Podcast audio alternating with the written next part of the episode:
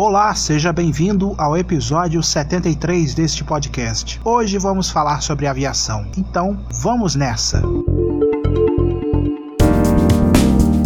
A GE Aviation anunciou na última segunda-feira, dia 28, que o seu motor GE9X foi certificado pelas autoridades da Administração Federal da Aviação dos Estados Unidos, a FAA, um marco fundamental em sua jornada para alimentar a nova família de motores duplos Boeing 777X. A certificação FAR Federal Aviation Regulation, parte 33, envolveu oito motores de teste. Esta conquista de certificação culmina com a renovação da GE Aviation de seu portfólio de motores a jato comerciais, incluindo o GE-NX para o Boeing 787 e o motor CFM LEAP. Os motores de teste GE-9X completaram pouco menos de 5 mil horas e 8 mil ciclos para a certificação. O motor foi projetado para alcançar 10% menor consumo específico de combustível SFC em comparação com o GE-90 115B e 5% melhor SFC do que qualquer outro motor de sua classe. O motor também funcionará com menos emissões causadoras de poluição do que qualquer outro motor de sua classe. O foco da GE continua trabalhando com a Boeing para completar o programa de teste do Boeing 777X e entrar em serviço. Oito motores de teste GE9X e dois test spares foram produzidos e entregues em Seattle para os quatro aviões de teste 777X da Boeing. Vários motores de produção GE9X foram montados e a GE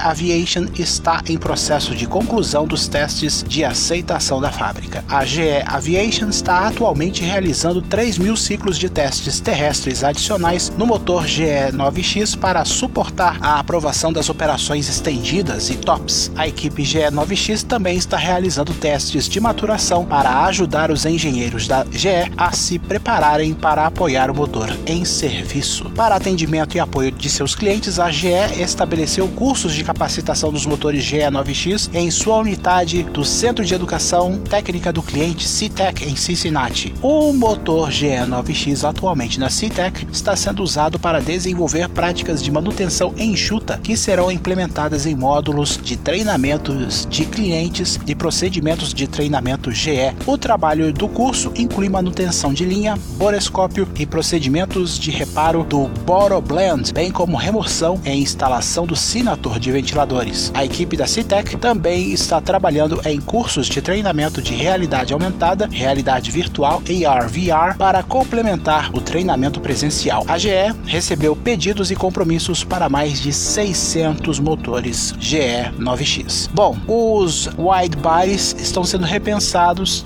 nesse pós-pandemia por conta da mudança de comportamento de clientes que viajam a negócios. Então vamos ver se vai valer a pena investir em wide bodies, principalmente para o turismo daqui para frente, ainda mais com esse investimento que a GE está fazendo. Embora a ideia de humanos vivendo em Marte possa parecer ficção científica, a NASA continua avançando em direção a este objetivo.